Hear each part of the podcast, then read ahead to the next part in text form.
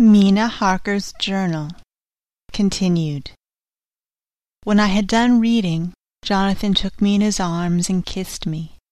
The others kept shaking me by both hands, and Dr. Van Helsing said, Our dear Madam Mina is once more our teacher. Her eyes have been where we were blinded. Now we are on the track once again, and this time we may succeed. Our enemy is at his most helpless, and if we can come on him by day, on the water, our task will be over. He has a start, but he is powerless to hasten, as he may not leave his box, lest those who carry him may suspect. For them to suspect would be to prompt them to throw him in the stream where he perish. This he knows, and will not. Now, men, to our council of war, for here and now we must plan what each and all shall do. I shall get a steam launch, and follow him, said Lord Godalming. And I, horses to follow on the bank, lest he chance to land, said Mr. Morris.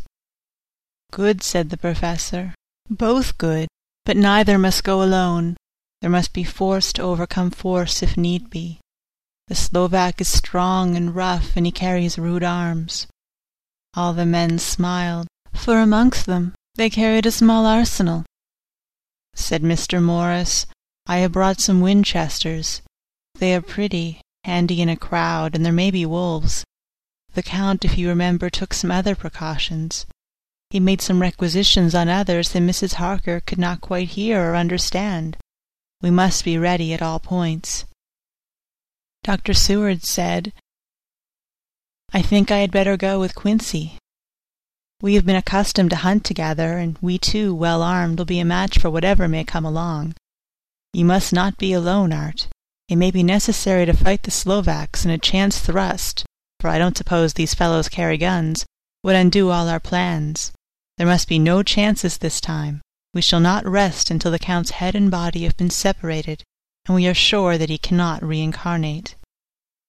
He looked at Jonathan as he spoke, and Jonathan looked at me. I could see that the poor dear was torn about in his mind.